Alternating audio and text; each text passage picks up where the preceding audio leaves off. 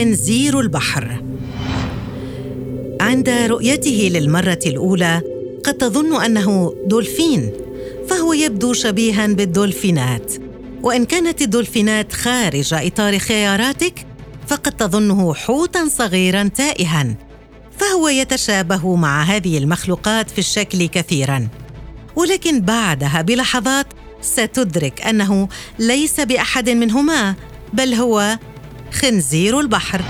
نعم كما سمعت يوجد أيضا في البحر خنازير وهذه الخنازير تنقسم لأربعة أنواع وتعيش في المياه الساحلية والبحار في نصف الكرة الشمالي مثل سواحل أمريكا الجنوبية وبعض مناطق جنوب شرق آسيا. هذا الحيوان عادة ما يبدو مبتسما وهذا بسبب شكل فكه القصير وغير المدبب كثيرا. فجمجمته تشبه في شكلها جماجم الدلافين ولكن الفرق بينها هو فتحات الأنف المنفوخة على الفك العلوي الأمامي من الرأس. حيث يبلغ من الطول مترين أو مترا ونصف أما وزنه فيصل إلى 120 كيلوغراما وله زعنفة ظهرية مثلثة الشكل. ذيله أفقي. ألوانه متنوعة بين الأسود والأبيض والرمادي.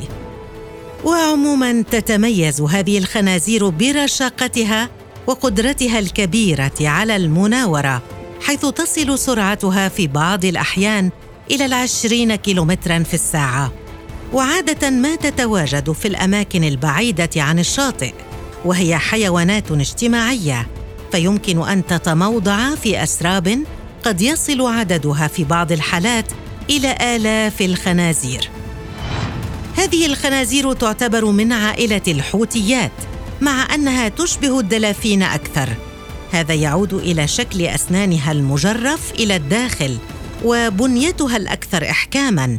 وهذه المخلوقات خجولة بالنسبة للبشر فهي لا تقترب ابدا من قوارب الصيد أو من السفن التجارية والسياحية.